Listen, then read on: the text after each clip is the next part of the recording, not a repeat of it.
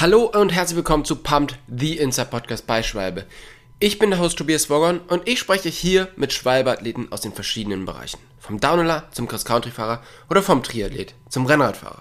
Und heute spreche ich mit Enduro-Racer Christian Texer. Taxi kommt gerade vom ersten Enduro-Weltserienrennen dieses Jahr im Tweed Valley in Schottland zurück und konnte da sein bisher bestes Ergebnis erzielen. In dieser Episode sprechen wir darüber, wie er sich auf die Saison vorbereitet hat, warum nicht alles genauso gelaufen ist, wie er es geplant hat und warum ihm ein E-Bike-Rennen dabei geholfen hat, ihn perfekt auf das EWS-Rennen einzustimmen.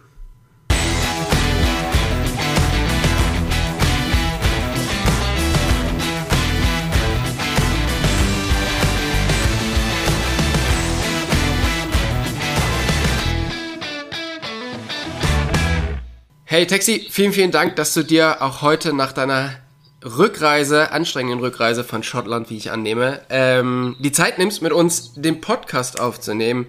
Wie geht's dir heute? Ähm, ja, danke, dass ich dabei sein darf. Die Rückreise an und für sich war weniger anstrengend als der Aufenthalt selbst. ähm, genau, insofern, ja, mittlerweile geht's mir wieder ganz gut, habe mich schon ein bisschen erholt, äh, spüre aber dennoch eine ja, super intensive Woche ähm, Racing in Schottland. Und äh, ja, geht nächste Woche schon wieder weiter. Am letzten Wochenende war ja die erste Enduro World Series in Schottland ähm, im Tweed Valley, was ja auch immer so ein bisschen ein Highlight der, der Saison ist, glaube ich, oder? Weil halt einfach das schon so ein bisschen das, das Herz des äh, Enduro ist und die Stimmung da extrem gut ist. Ähm, Darauf kommen wir auf alle Fälle gleich noch zu sprechen, aber vor allen Dingen möchte ich jetzt erstmal kurz mit dir abchecken, wie denn so deine, deine Saisonvorbereitung und äh, so der Weg zu diesem Rennen war, weil der war ja relativ lang, oder? Also ungewöhnlich lang dieses Jahr. Ja, genau, anders als geplant vor allem. Ähm, aber wie das so ist im Leben, ähm, hat man ja oft Pläne und äh, dass äh, Pläne mit der Realität manchmal kollidieren, das wissen wir ja alle. das ist manchmal Und ja. äh, so wie es die, die Umstände eben in den letzten Jahren äh, gewollt haben oder was weiß ich, wie es eben dann manchmal gekommen ist, habe ich auch diesen Winter dann tatsächlich eine Covid-Infektion gehabt. Ähm, mhm. nach, nach eigentlich einem soliden Trainingsstart, wo ich auch ganz normal mein Krafttraining, Ausdauertraining und die ganzen Sachen gut durchgezogen habe, ähm, habe ich mich eben jetzt im, ich glaube es war im Januar dann, ungefähr hatte ich eine Infektion, die war gar nicht so schlimm, habe mich schnell wieder davon erholt, konnte relativ zügig auch weiter trainieren ohne Folgen und so weiter. Mhm. Und dann habe ich mich aber jetzt kurz vor der Saison dann wirklich äh, über Ostern ähm, hatte ich nochmal eine Infektion und äh, die war super heftig. Also die, der aktive Teil der Infektion, sage ich mal, war gar nicht so krass. Es war so irgendwie eine Nacht, die relativ intensiv mit Schüttelfrost und so war, ähm, was dann schon irgendwie mehr als eine gewöhnliche Grippe war.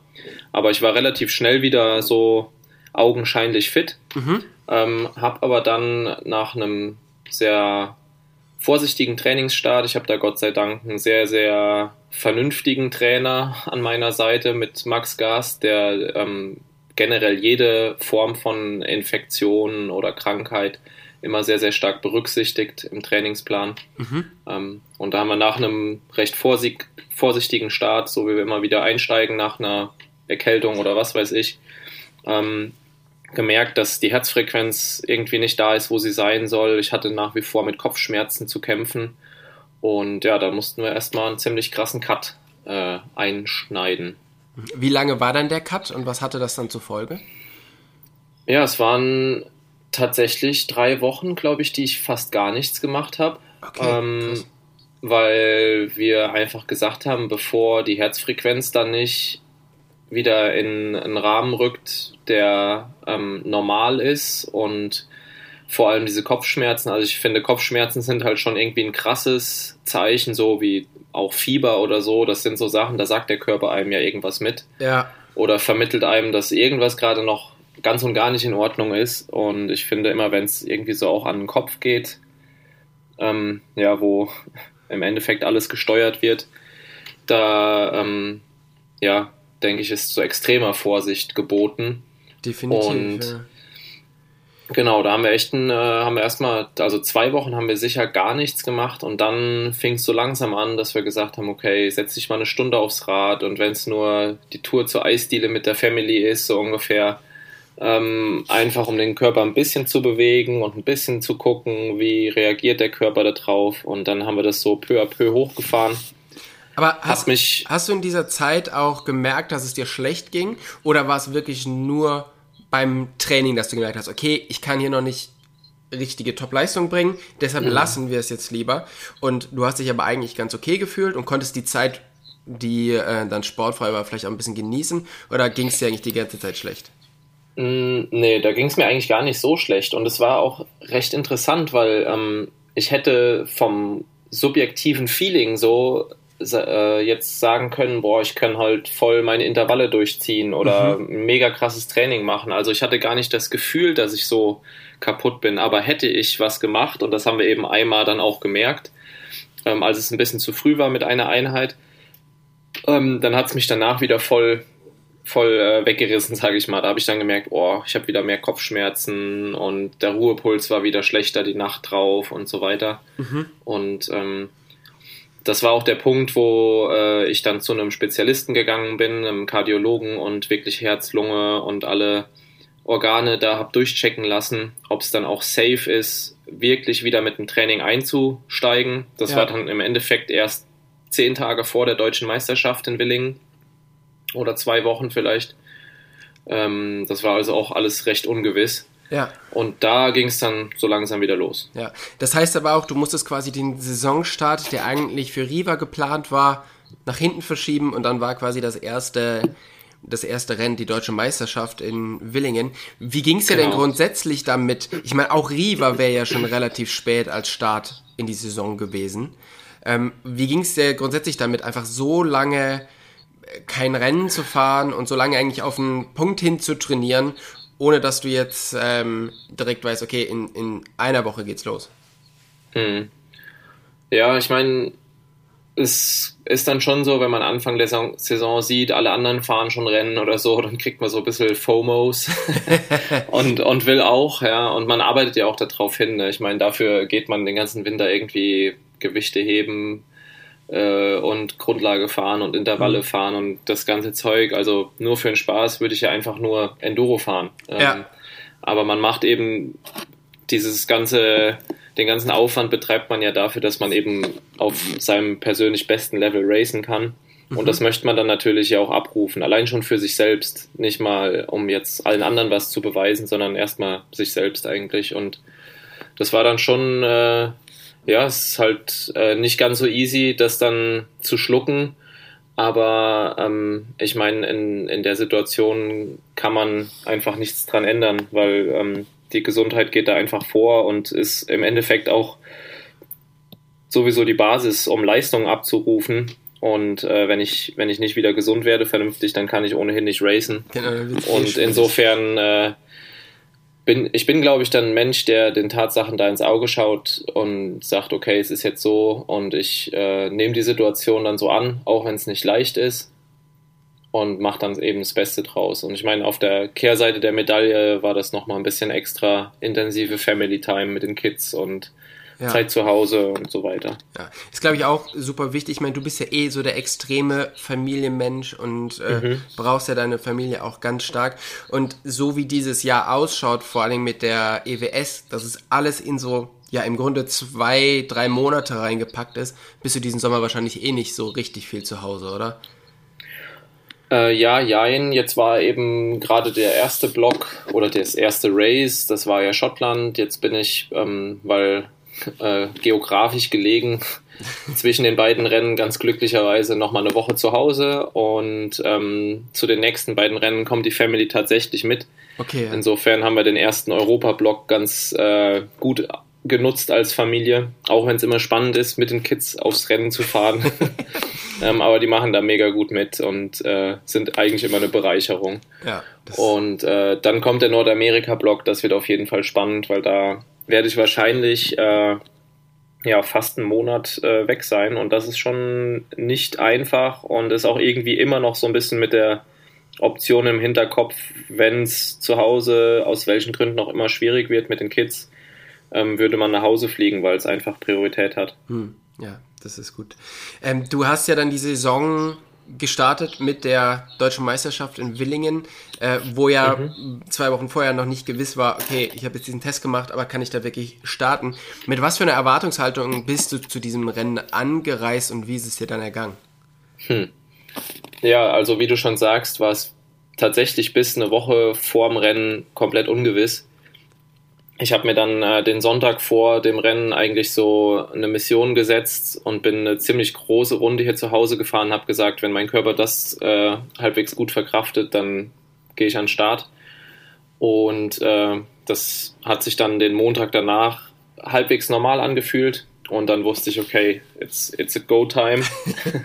ich, ich fahre mit, ähm, ich versuch's und habe wirklich versucht, mich frei zu machen von Erwartungen an dem Rennen, weil ich meine, manch einer kann sich das vielleicht vorstellen, wenn man eben Titelverteidiger ist und mehrfacher deutscher Meister, dann ist das schon ein Rennen, wo ein gewisser Druck äh, mitfährt und wo natürlich Erwartungen mitfahren, auch von außen, ähm, wo ich versuche, mich sehr frei von zu machen, aber ich glaube, am Ende vom Tag kann man das nicht ganz ignorieren. Mhm.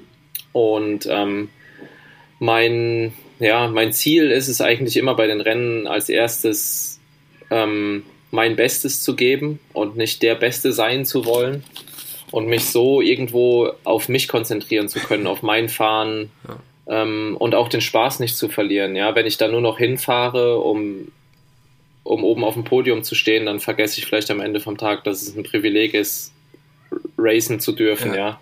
Ein Glück und kommt das natürlich bei dir relativ gut zusammen, oder?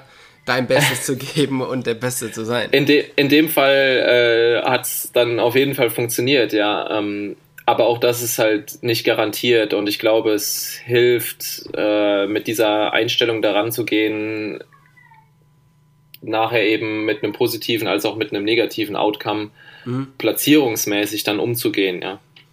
Aber jetzt bist du quasi mit dem äh, verteidigten deutschen Meistertitel, obwohl nicht hundertprozentig fit, da rausgegangen und mhm. bist nach Schottland angereist. Ähm, wie viel Selbstvertrauen hat dir das gegeben, zu wissen, okay, wenn, selbst wenn ich nicht tausendprozentig fit bin und die, die Saison ist nicht so gelaufen oder die, die Vorbereitung ist nicht so gelaufen wie gewünscht, trotzdem bin ich hier immer noch der Schnellste. Ähm, und jetzt das nächste Rennen. Hm. Ja, klar, Willingen hat natürlich ähm, einen Haufen Selbstvertrauen, äh, Confidence irgendwo geliefert, weil ich wusste, ich kann am Limit fahren. Und das ist halt so dieses Ding, du kannst halt fit sein ohne Ende, du kannst äh, auch einfach viel Bike-Time gehabt haben, aber am Ende vom Tag dieses Mindset zu bekommen, am Limit zu racen, wirklich. Also, wo du merkst, so die Kurve konnte ich jetzt nicht schneller fahren. Also, das war einfach alles, was drin ist. Ja und, und nicht irgendwie unten rauszukommen aus den Stages und so, ach, keine Ahnung, warum ich jetzt so rumgegurkt bin, so, ne, sondern wirklich zu wissen, boah, geil, das war, das war so mein persönlich Bestes.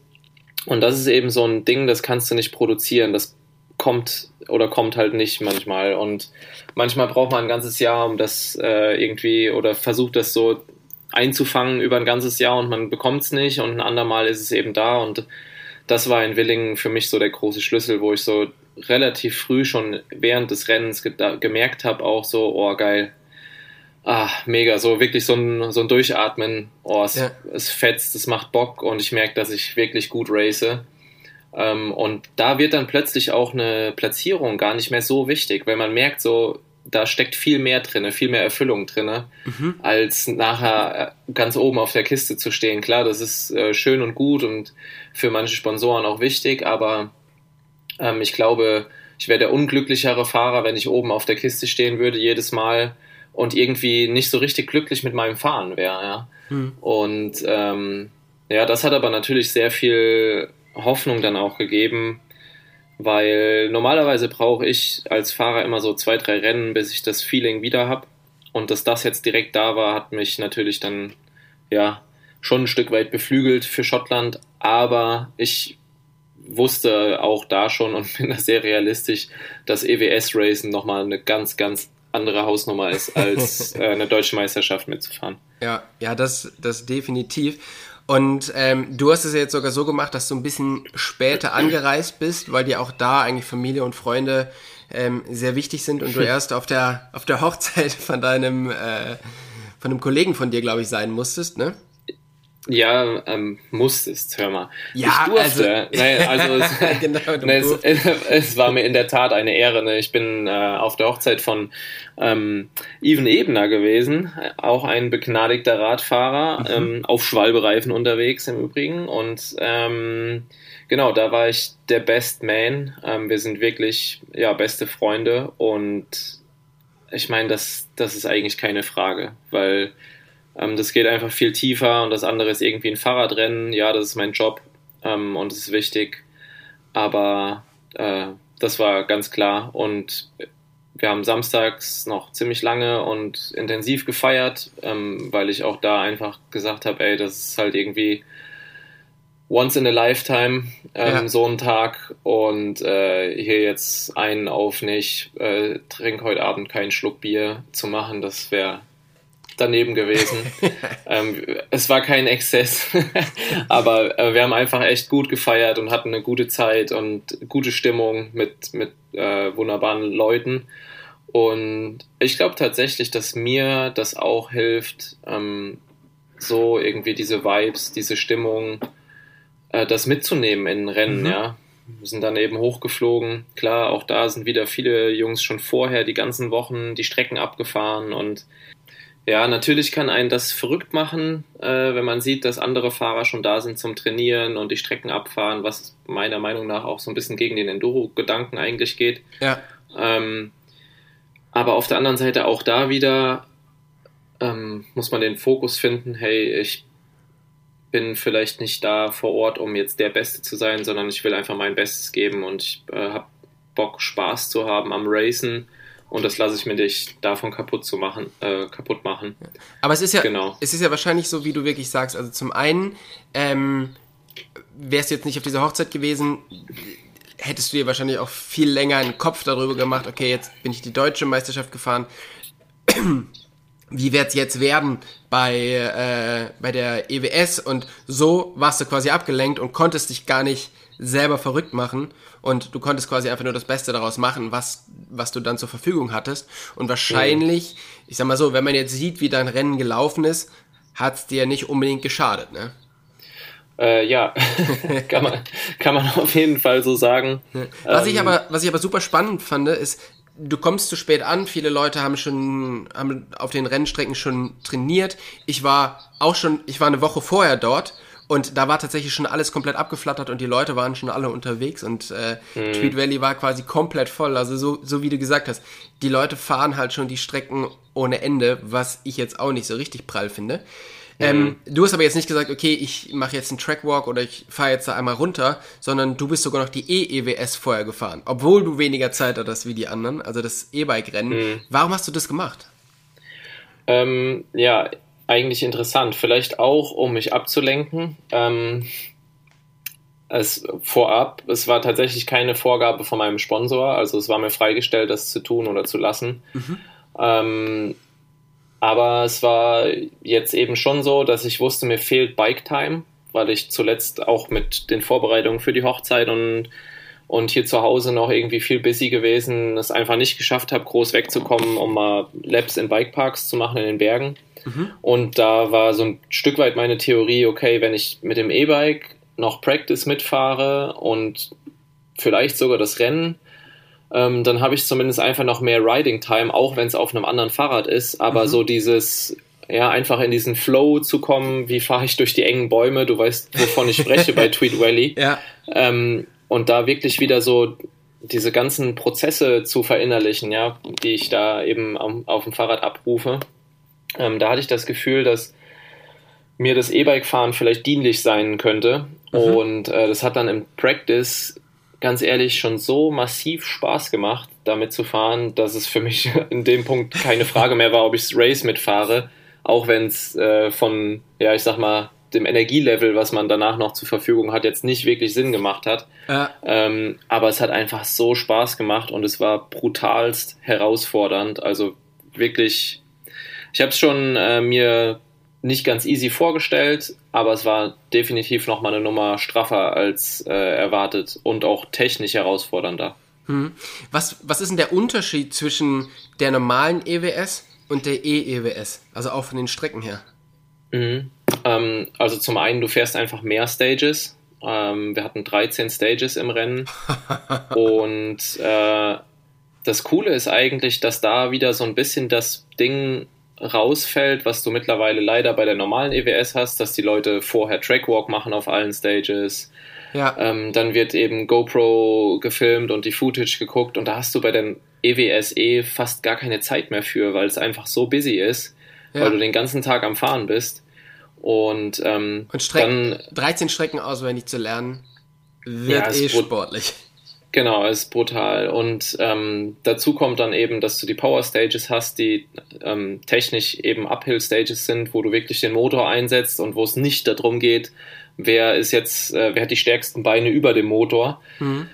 ähm, sondern da musst du wirklich geschickt den Motor einsetzen und ähm, die hast du eben noch als Komponente da drinne Plus die Transfers zwischen den Stages sind teilweise auch einfach Single Trails bergauf. Also man fährt dann wirklich super technische Sachen zu den Stages hin, ähm, die schon sehr viel Energie ziehen, sowohl am Akku, wo man dann wirtschaften muss, mhm. als auch körperlich. Und es sind ein paar wirklich begnadete Fahrradfahrer, die auch teilweise Locals sind, die Downhill-Weltcups fahren, die ähm, sich nichts erklären lassen, bis man mal Fahrrad fährt, äh, aus dem Rennen im Endeffekt rausgefallen. Also haben es nicht geschafft, in Time zu den Stages zu kommen, weil die Uphills zwischendrin so fordernd waren. Krass. Und äh, das muss man sich wirklich vorstellen, wie so dieses Hard Enduro äh, Motorradfahren, wo ja. du dich wirklich durch den Wald hochkämpfst und du kannst eigentlich nicht stehen bleiben, weil du weißt, ich habe jetzt irgendwie noch drei Minuten bis zum Start an der nächsten Stage und wenn ich jetzt anfange hier zu verschnaufen und zu schieben oder so, dann packe ich es einfach nicht. Und dann kriegst du eben eine Time Penalty. Und ähm, das ist wirklich straff. Also man hat drei Loops, jeweils einen Akku äh, in der Loop und dann fährst du wirklich im, äh, im Eventgelände los, fährst diese eine Loop, wo dann eben verschiedene Stages drauf sind, kommst zurück und hältst gefühlt das erste Mal wieder im Pit an. ähm, tauschst den Akku, hast dann so 20 Minuten Zeit, eine Kleinigkeit zu essen, dich zu entspannen und dann geht's eben los auf die nächste Loop. Aber in diesen Loops, ich bin den, aus den Stages rausgerollt, habe während dem Fahren die Brille nach hinten äh, gemacht am Helm, habe einen Schluck getrunken, vielleicht noch in einen Riegel reingebissen, ja, und du bist aber die ganze Zeit direkt am Durchpowern zur nächsten Stage und hast dann echt in der Regel noch so drei, vier Fahrer vor dir gehabt, als du ankamst und dann ging es direkt wieder in die nächste Race Stage. Also also schon, ähm, schon richtig sehr, straff. Schon sehr sportlich. Vor allen Dingen, wenn man sich überlegt, ich meine, so ein E-Bike, die, die wiegen ja schon noch einiges und wer die Strecken in, ähm, in Schottland kennt, mhm. der weiß, du musst das Ding halt rumwuchten, ja. ähm, enge Kurven, du musst teilweise das Hinterrad versetzen. Das mit dem E-Bike, mhm. das fordert natürlich auch über so einen Tag extrem den Oberkörper und alles Mögliche, oder? Danach ist man wahrscheinlich so ganz körperplatt, oder? Ja, also ähm, ich kann dir sagen, der EWS-Trainingstag, also die normale EWS, der dann nach dem EWSE Race Day direkt kam, hat sich nicht gut angefühlt. ähm, also ja, wie du sagst, es ist extrem fordernd gewesen und wir sind eben beim E-Bike Race, ich glaube 3300 äh, Höhenmeter und Tiefenmeter gefahren in Summe und es waren knapp 65, 70 Kilometer oder so und halt wirklich auf der ganzen Strecke eigentlich technisches, hartes Gelände, sowohl auf als auch abseits der Stages. Und ähm, ja, das war schon richtig, richtig fordernd für den Körper. Während du ja wahrscheinlich bei anderen Rennen in den Alpen auch so ein bisschen die Vorteile des E-Bikes und des Gewichts so ein bisschen ausschöpfen kannst, dass es halt mhm. einfach gut überall drüber läuft, ist es, glaube ja. ich, in Schottland einfach überhaupt nicht so. Also da geht es ja keine drei Meter geradeaus ja, genau. Also du hast eigentlich fast überall mehr Arbeit mit, mit dem schweren Rad. Wobei man sagen muss, ähm, teilweise, wenn die Stages so ein bisschen flach losgingen und dann so verwinkelt sind, da ist es coole, du kannst eben aus den Kurven raus immer durch so einen Kick äh, direkt ja. den Motor so ein bisschen mit anschieben lassen. Und das bringt natürlich in, de, in den äh, Punkten wieder ein bisschen mehr äh, Grundgeschwindigkeit, aber auf der anderen Seite hast du halt auch wieder das Mehrgewicht, was du bremst, was du um die Ecke wuchtest und äh, da kann man wirklich von Ecken sprechen in Schottland. und äh, jetzt, wo du das erste Rennen gefahren bist, ähm, was ist so dein Fazit? Also macht es Spaß? Wie gut findest du das? Und was würdest du vielleicht noch verbessern wollen? Hm. Ähm, ich habe Bock auf mehr, auf jeden Fall. Also ähm, ich bin kein, kein riesen E-Bike-Verfechter äh, noch gewesen und ähm, habe aber auch grundsätzlich nichts gegen die Räder und habe da einfach Spaß drauf, hier zu Hause mit dem E-Bike rumzudüsen, macht einfach super viel Bock. Aber so racingmäßig war ich da jetzt noch relativ skeptisch, sage ich mal. Aber ich muss sagen, Schottland hat mich da echt überzeugt. Also es ist einfach Rennsport und absolut Spitzensport. So, ich hab, bin jetzt mit einem soliden Ergebnis davongekommen, aber die Jungs, die ganz vorne gefahren sind, das ist einfach krass, was da für die Intensität äh, gefahren wird.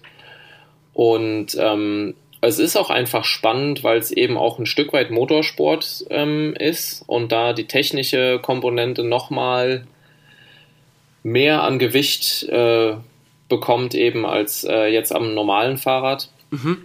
Und ähm, ja, das ist einfach spannend. Ich glaube, es ist extrem spannend für die Hersteller und ich würde, ich meine, das Format an und für sich entwickelt sich gerade noch und ich glaube, es äh, verbessert sich stetig. Ich fand es jetzt wirklich schon Hammer. Ich habe einfach nur Spaß gehabt, ja. Ich habe wirklich den ganzen Tag einfach gelacht und gegrinst und während meinem Leiden. ähm, aber ähm, ja, ich meine, vom, vom Format her würde ich mir tatsächlich wünschen, dass es eine kombinierte, ein kombiniertes Ranking aus EWS und EWSE gäbe, weil ich finde, das ist eigentlich wieder so dieser Grund-Enduro-Gedanke, ähm, weil das bedeutet fünf Tage am Stück racen mhm. ähm, auf dem E-Bike und auf dem normalen Rad. Und äh, da geht es eben nicht mehr darum, wer jetzt am meisten Trackwalk gemacht hat und die Strecken vorher vielleicht gefahren ist, sondern da kommt es wirklich darauf an, wer kann mit seinem Fahrrad spontan am besten Fahrrad fahren. Ähm, ja. Genau. Ja, ich meine, Enduro ist ja, da wird ja einfach der kompletteste Mountainbiker gesucht. Und genau. äh, da gehört dann E-Biken mittlerweile tatsächlich auch dazu, ne? Ja, es ähm, macht auf jeden Fall Sinn, ähm, das so zu kombinieren. Ja. Und äh, ich bin ganz und gar nicht dafür, dass das E-Racen irgendwas ersetzt. Ich glaube, es ist einfach ein neuer Sport, eine neue Sparte. Und ich glaube aber, dass die Kombination aus beiden Rennformaten einfach extrem spannend ist und richtig viel Spaß machen kann. Ja, du bist dann rüber zum normalen EW, äh, EWS-Rennen auf dein leichteres Fahrrad. Wie schwer war da die Umstellung, dann die mehr oder weniger gleichen Trails, weil teilweise ist es ja auch auf den gleichen Trails, äh, ist auf den gleichen Trails gefahren worden, ne? Ähm, ähm, jein. Es war eine Stage, die sich überschnitten hat, aber sonst mhm. waren es tatsächlich komplett Okay. Unabhängige Strecken. Was auch mega cool war, weil ich bin einfach viel mehr Strecken gefahren als alle anderen. ja. Okay. Ähm, aber, aber wie war das dann, rüberzukommen auf das leichte Rad? Hast du da erst wieder so ein bisschen Zeit gebraucht? Oder war dann nach dem Trainingstag klar, alles klar, das ist ja das leichte Rad, da fahre ich so und so und du hattest da keinen mhm. Stress mit? Also, das ist natürlich viel vertrauter, das äh, normale Enduro. Und äh, das E-Bike, was ich geraced bin, ist tatsächlich auch ein Rad gewesen, was ich erst die Woche vorher bekommen habe. Ich bin das in Schottland das allererste Mal gefahren. Okay. Und ähm, insofern war das halt ein bisschen der spannendere Part. Äh, wie komme ich mit dem Rad zurecht? Aber ich finde, E-Bikes ähm, fahren sich auf Knopfdruck erstmal ein bisschen gutmütiger, weil du eben dieses träge Mehrgewicht hast und das gibt dir erstmal ein bisschen mehr Vertrauen ähm, wo ein normales Rad halt, glaube ich, schon besser abgestimmt sein muss, damit sich es erstmal gut anfühlt. Ähm, mhm. Genau, und mit meinem normalen Rad bin ich natürlich extrem vertraut und äh, da war es eigentlich relativ schnell der Fall, dass ich mich darauf wieder wohlgefühlt habe. Also man hatte ja einen kompletten Trainingstag ähm, zur Verfügung, wo man einfach wieder, also es war dann, war dann gar nicht mehr präsent jetzt so die Frage, ah, das fühlt sich jetzt aber anders an als auf ja. dem B-Bike oder so. Wo, wo, ist jetzt mein Bremspunkt? Ja, genau. Der ist in der Regel dann einfach äh, ein paar Meter weiter hinten. Ein paar, ein paar Meter näher an der Kurve als mit dem E-Bike, ja. genau. Jetzt ähm, habe ich tatsächlich den Faden verloren. Ich hatte gerade so eine schöne Frage für dich äh, vorbereitet.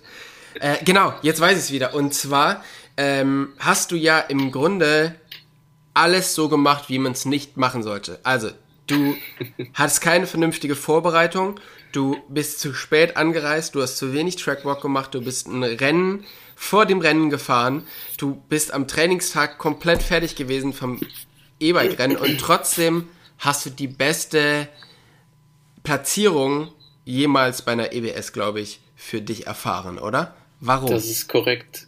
Ja, wenn ich das jetzt äh, so aufschlüsseln könnte, dann könnte ich da draußen eine Erfolgsformel schreiben für mich persönlich. Es würde eine sehr ähm, anstrengende, glaube ich, werden, wenn du jedes Mal das E-Bike-Rennen vorher ja, fahren musst. Ja, ähm, ja, ich meine, wie gesagt, das war, war, denke ich, ein Stück weit eine Kombination der Dinge, dass ähm, die Vorbereitung nicht so optimal war, Bike Time gefehlt hat.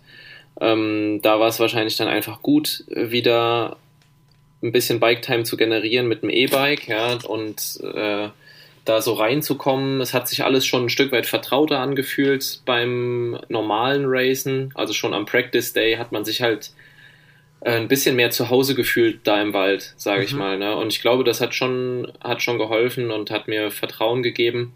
Aber ich weiß, dass es bei mir so ist und ich würde mal behaupten wollen, dass es bei fast allen Leuten so ist. Wenn du Spaß hast, fährst du am besten.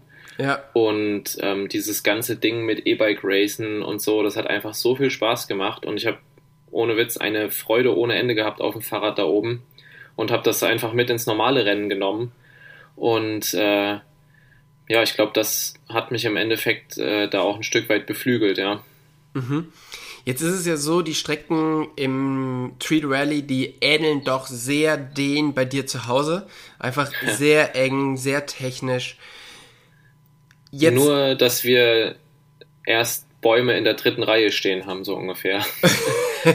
Stimmt, bei, bei euch wir, zu Hause parken, ist deutlich weniger Baum. Nicht, genau, wir parken nicht bis zum Mittelstreifen, so ungefähr. Also das ist einfach, es gibt keinen anderen Ort auf der Welt, äh, wo die Bäume so eng stehen. Das ist unglaublich. Ich habe meinen Lenker am Race Day nochmal gekürzt. Okay, damit du überall durchpasst. Ja, aber ja. Es, ist, es, ist, wirklich so. Es ist so crazy, aber das macht es natürlich auch aus. Mhm. Ähm, jetzt geht's aber nach Slowenien. Ähm, da sind die Strecken wieder komplett anders, glaube ich. Ne? Also es ist immer noch sehr technisch, mhm. aber äh, es ist, glaube ich, noch nicht dieses, dieses Wide Open Racing, was dann später in der Saison kommt. Ähm, aber trotzdem, wie gehst du jetzt in diese Rennen rein? Mhm. Äh, ich versuche eigentlich nicht anders reinzugehen, als ich nach Schottland gegangen bin, weil ähm, in Slowenien ist sicherlich der größte Unterschied, dass wir extrem lange Stages oder eine extrem lange Stage haben werden, gehe ich von aus, also so über 1000 Tiefenmeter. Mhm. Und das ist so ein bisschen ein Ding, wo ich äh, Respekt vor habe. Ich bin jemand, der so lange Stages gut kann, der auch sehr zäh ist auf dem Fahrrad, sage ich mal. Und dieses ähm, in der Vergangenheit war ich auch meistens ähm, tendenziell besser auf langen, harten Stages, wo man durchhalten musste, sage ich mal. Aber ähm, das ist eben der Punkt, wo ich weiß, okay, ich habe einfach dieses Jahr noch nicht einmal so lange Abfahrten irgendwo machen können in den Alpen. Und da versuche ich mich auch wieder frei zu machen von dieser Erwartung, dass ich da jetzt extra performen muss. Und ähm, ja, leider ist es so gekommen, dass ich mit äh, Vít Pejak, der in Slowenien local ist, das EWS-Rennen gefahren bin und er hat mir äh, zugesteckt, dass beim E-Bike-Rennen die besten Stages sein werden und das normale Rennen gar nicht so die extrem geilen Trails drin haben wird. Und okay. jetzt bin ich natürlich extrem versucht, mir die ganze Misere wieder anzutun, ähm, weil ich muss sagen, ich habe einfach extrem Bock, Fahrrad zu fahren und gute Stages zu fahren und ich weiß von dem Rennen aus Petzen von damals, wo wir eben noch zwei Tage geraced sind im Enduro, ähm, dass die Stages, die im E-Bike-Rennen sein werden, extrem geil waren. Also das war so richtig schöne, frische Loma hinten nach Slowenien runter. Mega geiles Zeug einfach. Und das wird halt alles im E-Bike-Rennen sein. Ja. Und ja, ich poker einfach mal darauf, dass ich wieder ganz viel Spaß haben kann und mir das vielleicht hilft, wieder durchzuhalten. Aber dieses Mal ist es ja so, dass die Rennen dann dicht aneinander sind, glaube ich, oder? Also Treatlauf war jetzt so ein bisschen ein, eigenständig, da ist jetzt eine Woche dazwischen, aber jetzt kommen zwei Rennen nacheinander, oder? Ja, genau, ähm, das ist richtig. Da kommt direkt nach Petzen Kanasai. Ähm, wie glaubst du, ist das dann, wenn du halt E-Bike fährst, dann das mhm. normale Rennen, dann hast du ja quasi nur maximal drei Tage ähm, Regeneration und dann kommt schon das nächste Rennen, wenn du da nicht mhm. auch noch ein E-Bike-Rennen mitfährst.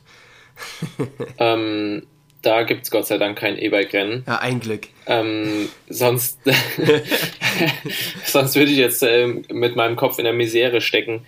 Nee, ich denke, mein, mein Trainer würde jetzt sagen, dafür haben wir die ganzen Kniebeugen im Winter gemacht.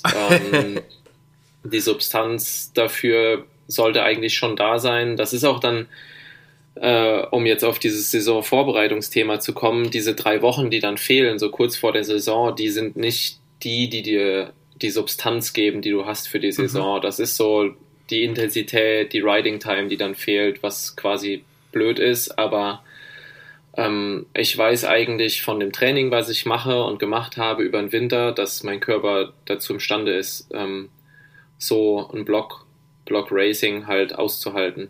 Ja. Okay, das heißt, da gehst du auch relativ frei rein und, äh, und machst dir da nicht so viele Gedanken. Auf was freust du dich denn in 2022 am meisten? Auf welches Rennen? Oh, ähm, auf was freue ich mich am meisten? Ich glaube Whistler. Mhm. Weniger wegen dem Rennen, mehr wegen den Feierabend-Labs auf Dirt Merchant und A-Line. ja, das kann ich sehr, sehr gut nachvollziehen. ähm, in diesem Sinne, hey, ich, dann wünsche ich dir ganz viel Erfolg für ähm, jetzt erstmal die, die nächsten Rennen, aber dann natürlich auch für die komplette Saison. Ähm, ich hoffe, dass du noch ganz viel Spaß bei den Rennen und E-Bike-Rennen haben wirst und vielleicht lässt sich ja das eine oder andere nochmal so ein bisschen mit, äh, mit reinklemmen in deinen, in deinen Kalender. Ja. Und ich wünsche dir eine, eine wunderbare Saison 2022 und hoffe, dass wir uns demnächst wiederhören. Vielen lieben Dank. Tschüss. Ciao.